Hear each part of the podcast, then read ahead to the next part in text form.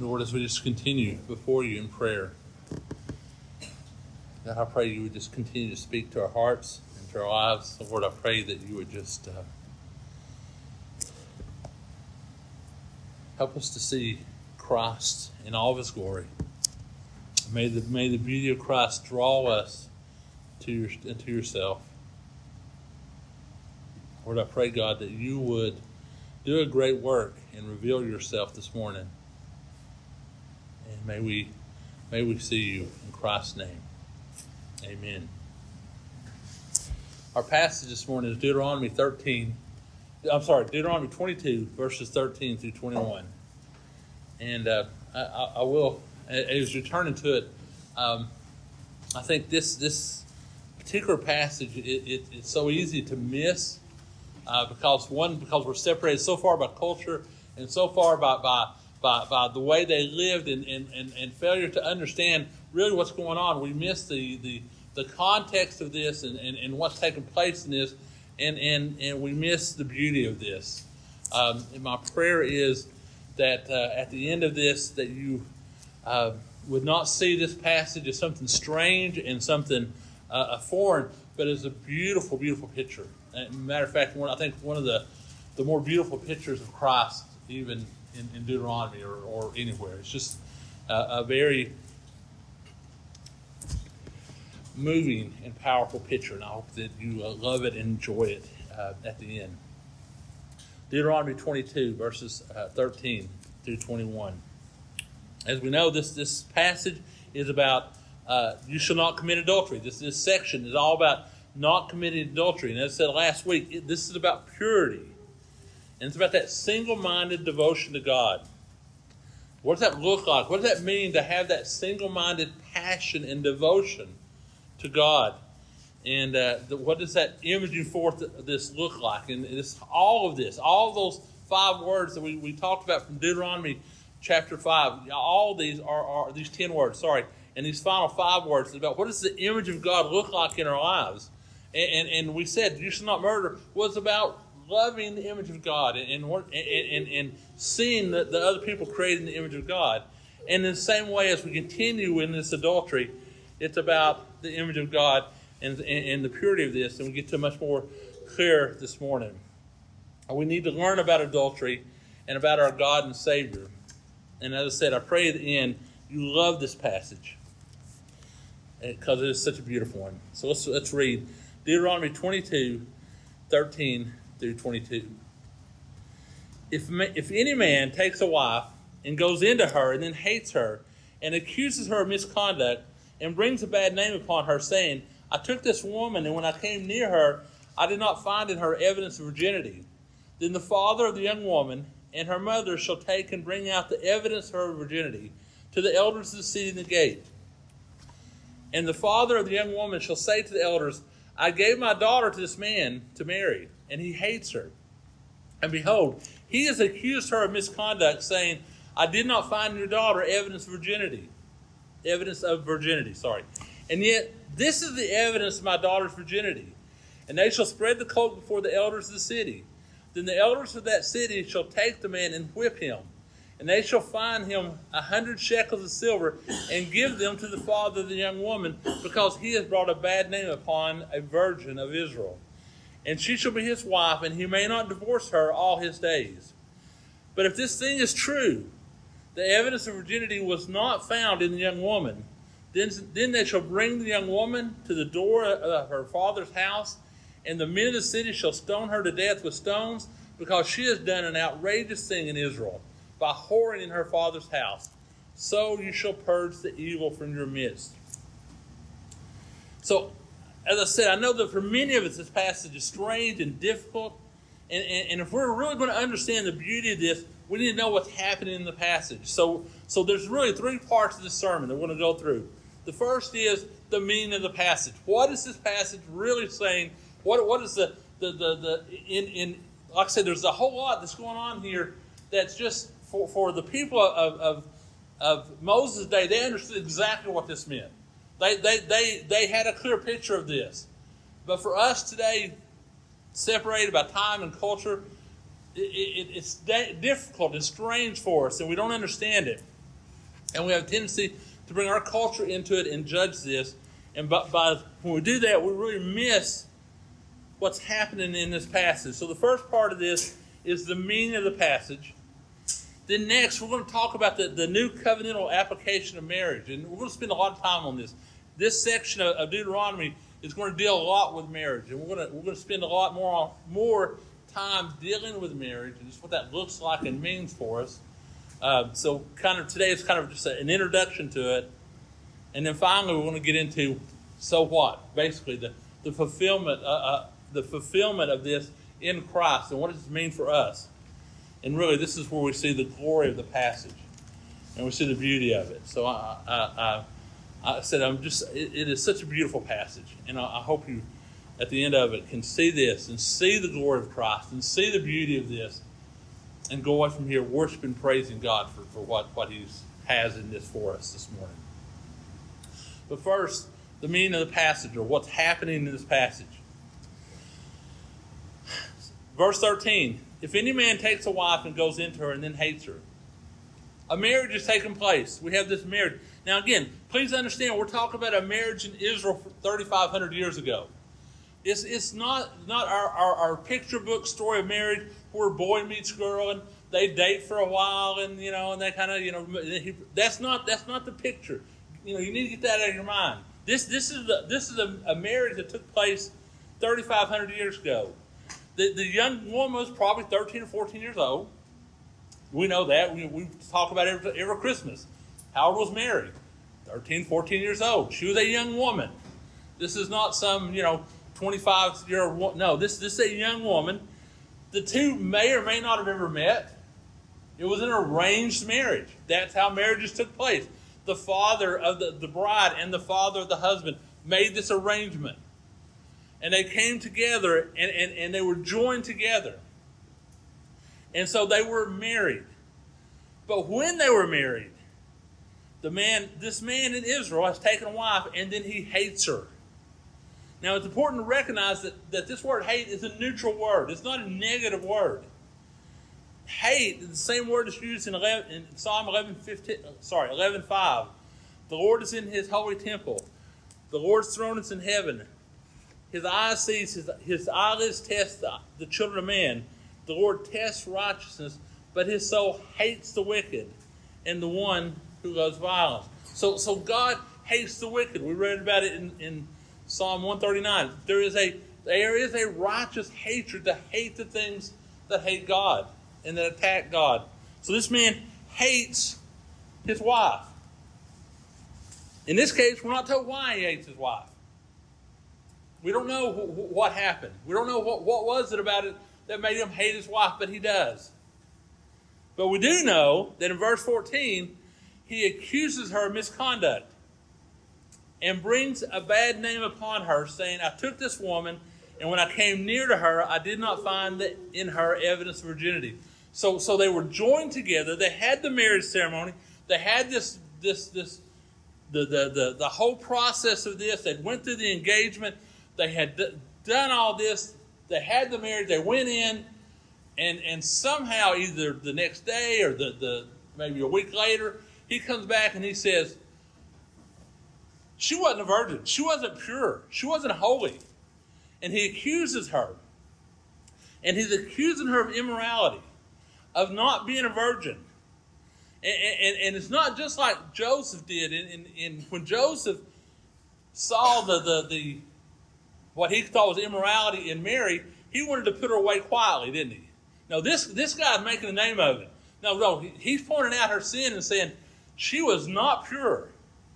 He wanted he, he expected his bride to be pure, and she's not. And the husband has given her and her whole family a bad name. And now, understand the Bible's not condemning this. That to fail to be pure is a very serious offense. And then we'll see more as we go through this chapter. This is a big deal.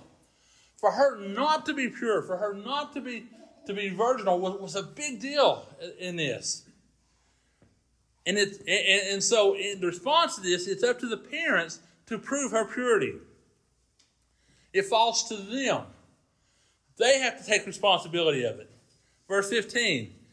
Then the father of the young woman and the mother shall take and bring out the evidence of her virginity to the elders of the city of the gate.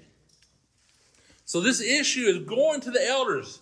So, so the husband ha- has, has made this claim that she was not pure, that she was not virginal, and, and, and, and so they went to the elders and, and they come to the father and the mother said, This is bad. This is this is a serious issue. This is really bad.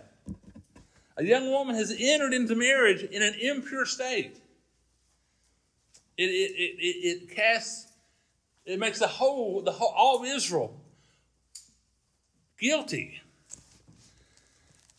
And the father and the mother of this young woman say to the elders, I gave my daughter to this man to marry, and he hates her. Now, I want you to picture yourself here's this young woman who's, who's there. She can say nothing, she's just there. And it's up to the father and the mother to stand up and defend her. And behold, the man has accused her of misconduct, saying, I did not find your daughter evidence of virginity. And yet, this is the evidence of my daughter's virginity. And they shall spread the cloak out before the elders. Now, without being too graphic, the custom of the day was when the young when they got married, at, at that point of marriage, they would spread a white linen cloth on the wedding bed. And and that and if, if if the girl was a virgin in the morning, there'd be blood on the cloth. And so the parents were to keep this as evidence of the girl's purity. So when the husband accuses her of her immorality, then they would bring out this, this, this white cloth and spread it out and say, Look, the blood. See the blood? This is the evidence of her purity. This is the evidence of her righteousness. She was righteous. And the blood is what proves it. And here's this, this woman standing there. It's the blood. She's righteous because of the blood. This is the proof of her righteousness. And when that happened, when, when, when she is proven righteous, she, she was pure when she came to the marriage. She was she stand there in her in her her her her, her justification. She's been justified by the works of, uh, uh, of her parents. They have they have provided the blood. She is now just. The elders of the city shall take the man and whip him this man who has who is unrighteously, unjustly accused this woman of being impure. The elders of the city shall take the man and whip him. And they shall find him a hundred shekels of silver and give them to the father of the young woman, because he has brought a bad name upon the virgin of Israel. And she shall be his wife, and he may not divorce her all his days. The accuser was wrong. She was a virgin. She was, she was pure. And, and now he's, he's been punished. He was whipped, and, and, and this price was paid to the family of, because of what he's done. And now the man cannot divorce her all his days. There's nothing he can do. I mean, now for, for the rest of his life, he, is, he has to provide for her. He has to supply her needs. He has to, to take care of her, all of her, all of his life and uh, her life. There's, there's nothing at this point now that she can do to, to, to I mean, you know, there, there, as you know, there are all these, we'll get to other laws that would, that would justify divorce, and but she was, she's pure. And again, we're, we're, we're, there's a lot more we're going through, but in this story, there's this, there's this promise of this that she is that she is safe from being separated for the rest of her days. What a what a hope and a promise this is. But if the husband was right, if this thing was true, if the evidence of virginity was not found in the woman, meaning there's no blood. Then they shall bring out the young woman to the door of her father's house and the men of the city shall stone her to death. You might ask, well, if, if the husband was falsely accusing her uh, of something that was punishable by death, then why wasn't he put to death? And we read in Deuteronomy 19, 18, 19, the judge shall inquire diligently. And if the if a witness is a false witness and has accused his brother falsely, then you shall do to him as he meant to do to his brother. So you shall purge the evil from the midst. So he accused her of something that was worthy of death. So why wasn't he put to death?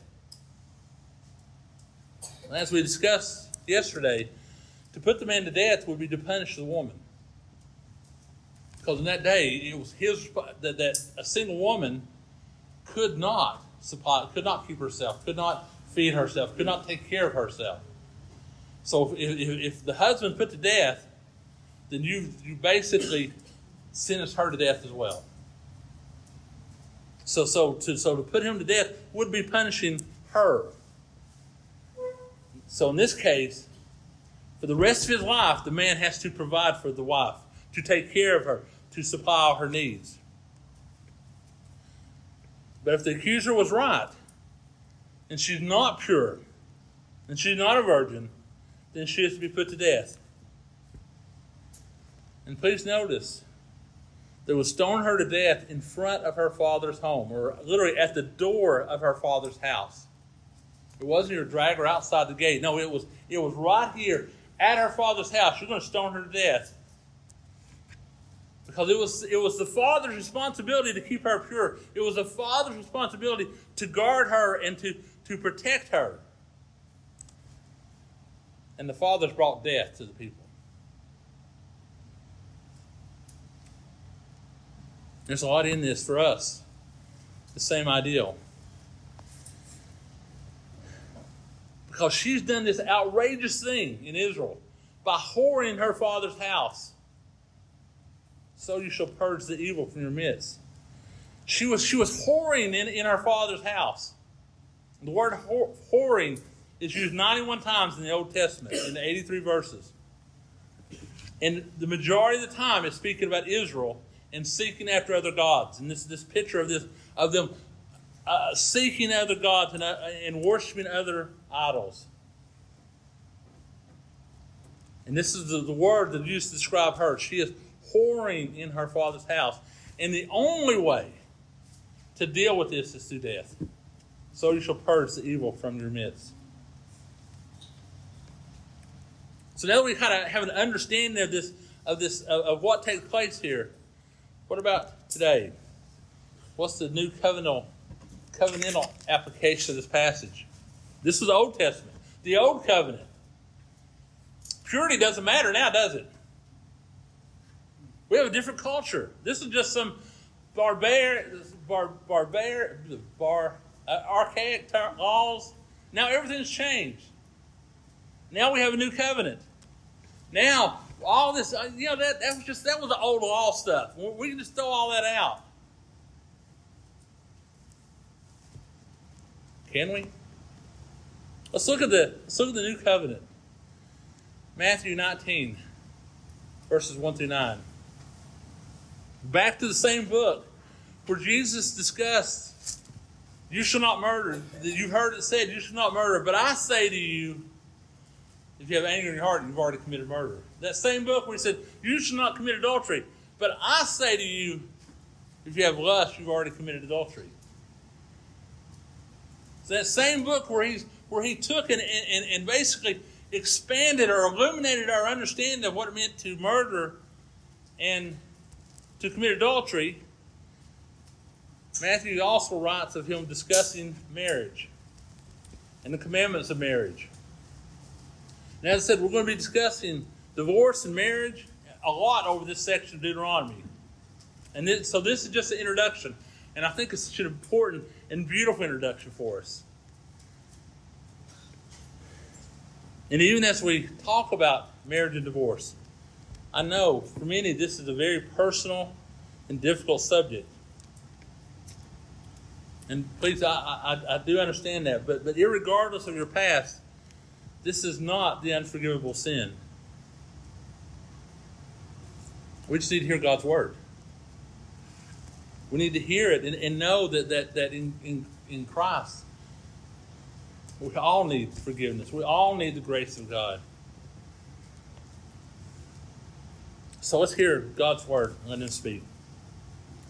Matthew chapter 19, verse 1. Now, when Jesus had finished saying, these sayings, he went away from Galilee and entered the region of Judea beyond the Jordan. And large crowds followed him, and he healed them. He healed them there. And the Pharisees came up to him and tested him by asking, Is it lawful to divorce one's wife for any cause? You almost have to imagine that Jesus apparently had already been speaking about but they, they think this is a way to, to catch him, to test him. You know, it's not like they feel like what his teaches, there's something about what he's saying is different than what they expected. So this, this is this is to, to, kind of trick him, to trap him. All right, let's just say it plainly, because we're going to prove to you that you're not you're not keeping the law.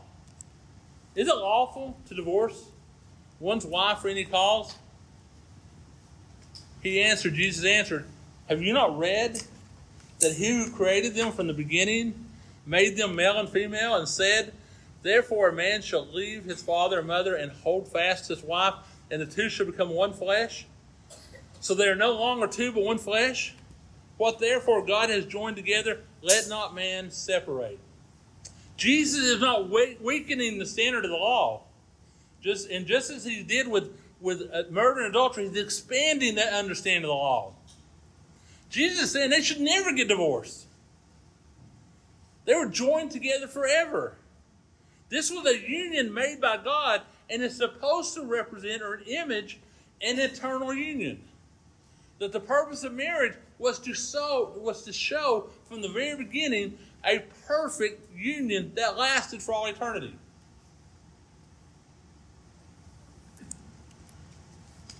But they didn't get it. They said to him, then, well, then why did Moses then command one to give a certificate of divorce and send her away? I mean, can't you hear the protest in the Pharisees' voice? I mean, here they are. They said, oh, wait a minute, though. Remember, Moses said, man, we can get divorced. Moses, they said, Moses, he commanded that we're to get divorced. They're saying the law. They're not, they're not appealing to Moses. They're saying God's law commands divorce. Jesus answered It's because of the hardness of your heart. Moses allowed you to divorce your wives. But now, there's a new covenant. We don't have hard hearts. We have hearts of flesh. God, Jesus Christ is, is, is intensifying the understanding of what marriage is. He goes on, but from the beginning it was not so. And I say to you, whoever divorces his wife except for sexual morality and marries another commits adultery. Under the new covenant, divorce is only allowed when one partner proves they're impure the same type of impurity that Deuteronomy is discussing. One of the partners is committing sexual immorality. One of the partners, and not just has fallen, is continuing and is living in this. It's picturing this, this, this impurity, this immorality that reveals they're not a believer that reveals they're not following after God. And as we discussed yesterday, it's supported by 1 Corinthians 7.15. But if the unbeliever partner, if, an, if the unbelieving partner separates, let it be so. In such cases, the brother and sister is not enslaved. God has called you to peace. So, so, so the, the, the, the grounds for, for divorce is, is, is the same as we're seeing in Deuteronomy. We just don't take them out and kill them, which praise God for that. Christ is not weakening the purity that's demanded in Deuteronomy, he's strengthening it. Marriage is supposed to be this picture of purity, of immorality, uh, morality, sorry. Why? Because this is the picture of the union of Christ and his bride between God the husband and his wife. This is about Christ, the fulfillment. And this is the glory of the passage. We know, and we often refer to Ephesians chapter 5, we just read that, that when the Apostle Paul, under the inspiration of the Holy Spirit, makes this abundantly clear that marriage is the picture of the union of Christ and His church. The reason God gave us marriage, the reason God gave us relationship was first and foremost so that we would understand what it means for, the, for Christ and the church to be joined together. and, and, and, and to, to, to claim marriage as anything other than that is to misunderstand. That this is about that imaging forth of that union between Christ and the church. Paul says this is about this, this great mystery. As we read from Ephesians chapter 5. And he explains what this looks like. And he said, and he said both parts have a, have a role in this. Wives, submit to your own husband as to the Lord. For the husband is head of the wife, even as Christ is head of the church, his body, and is in himself its Savior. Now, as the church submits to Christ, so also the wives should submit everything to their husband. Wives, you're to submit to your husbands. Not because they're, they're, they're smart and wonderful and wise, because we know better, but because you're, you're, you're picturing, you're trying to, to teach us what the church should look like. And you live that out. And the husbands are to love the, and as Christ loved the church and gave himself up for her, that he might sanctify her, sanctify her by having cleansed her by the wash of the water, the word, so he might present the church to himself in splendor, without spot, wrinkle, or any such thing, that she might be holy without without blemish. Husbands, you're to love your the church, or love your wife as Christ loved the church. You have a role in this. You're to wash her with the word. He who loves his wife loves himself. No one ever hated his own flesh, but nourishes it and cherishes it, just as Christ does the church. Paul says, This mystery is profound. I'm saying it refers to Christ and the church. Your new covenantal marriage is about imaging the relationship between Christ and the church. And this was no less true in Deuteronomy. That the husband God is passionate about purity. He is passionate about his bride being pure. And not not mostly pure. Not not well, she's she's pretty clean. But she's pure.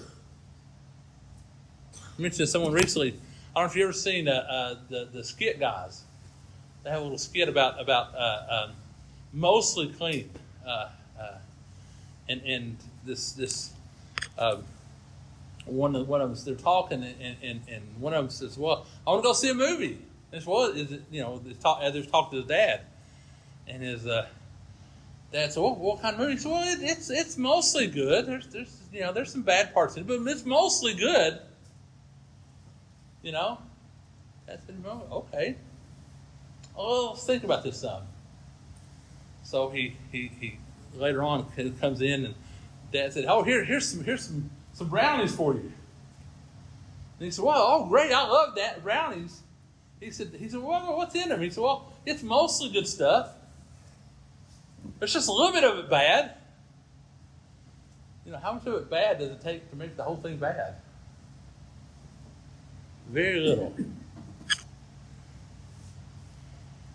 Our husband is passionate about purity. His single minded devotion is to it. He's about purity. God said, Be holy as I am holy. You can't get more passionate than that. He is passionate about purity. But I want you to, I want you to, to, to picture this. Here's this, this young bride, which is the church, standing before her accuser, being accused of immorality. And deep in her heart, she knows she's guilty. Because we know that, that, that adultery is not the action, it's the, it's the thought itself.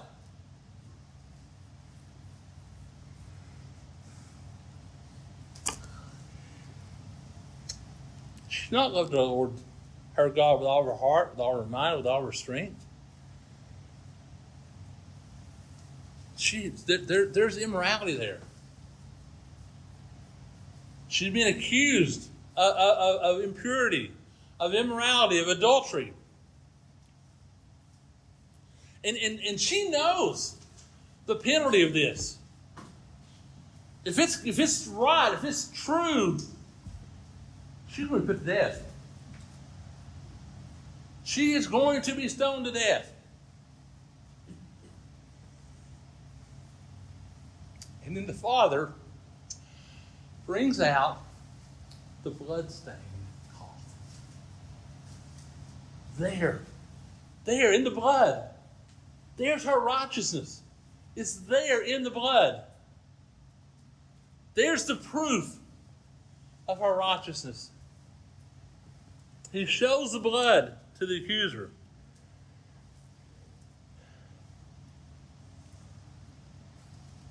She is justified.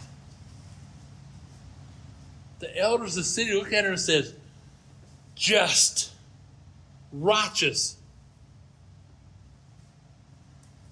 Now, she can never be divorced. Now, she can never be thrown out of the house. She can never be separated. And her husband is going to provide for her all the days of his life. See, th- this, this passage Deuteronomy, it's not about some, some virgin in Israel. This is about the church. This is about us. This is about us. God looks at us and He said, You must be pure. You must be righteous. Not sort of righteous, not kind of righteous. You must be perfectly righteous. And if you think you're going to stand there in your own righteousness, then you're standing there before a blank, bloodless cloth. And you're found guilty and you will be stoned to death for all eternity.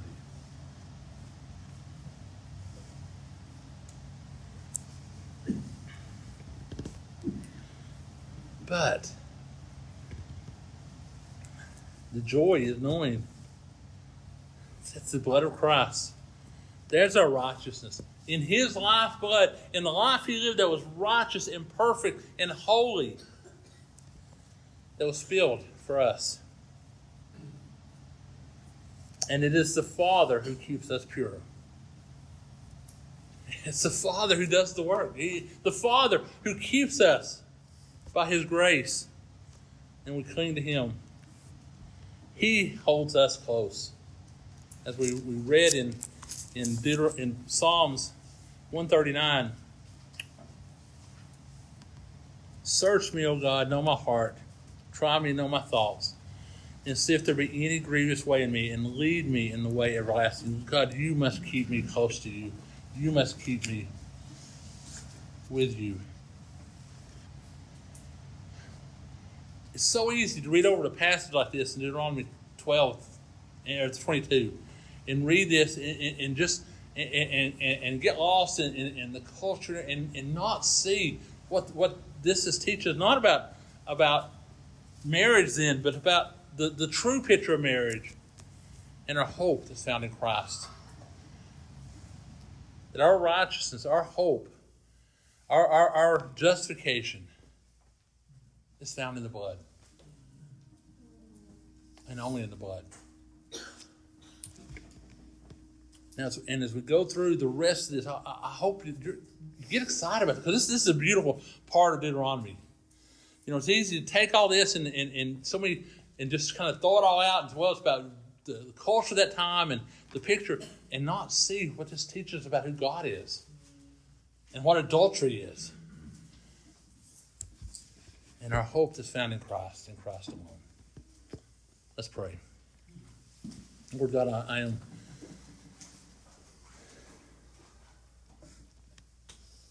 Lord, none of us, none of us will stand before you in our own righteousness.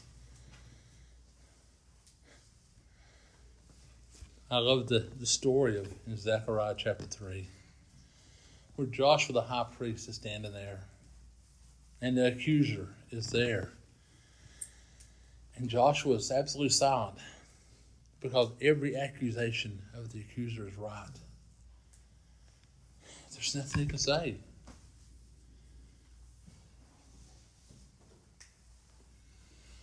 Lord, there is no justification for us outside of you. And you, our God and Father, you the one who protects, you're the one who provides the proof.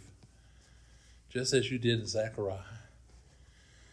When you turned to the accuser and said, Is this not the one I plucked from the fire?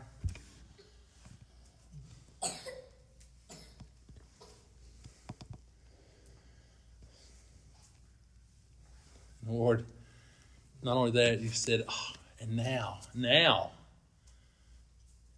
you can never be divorced.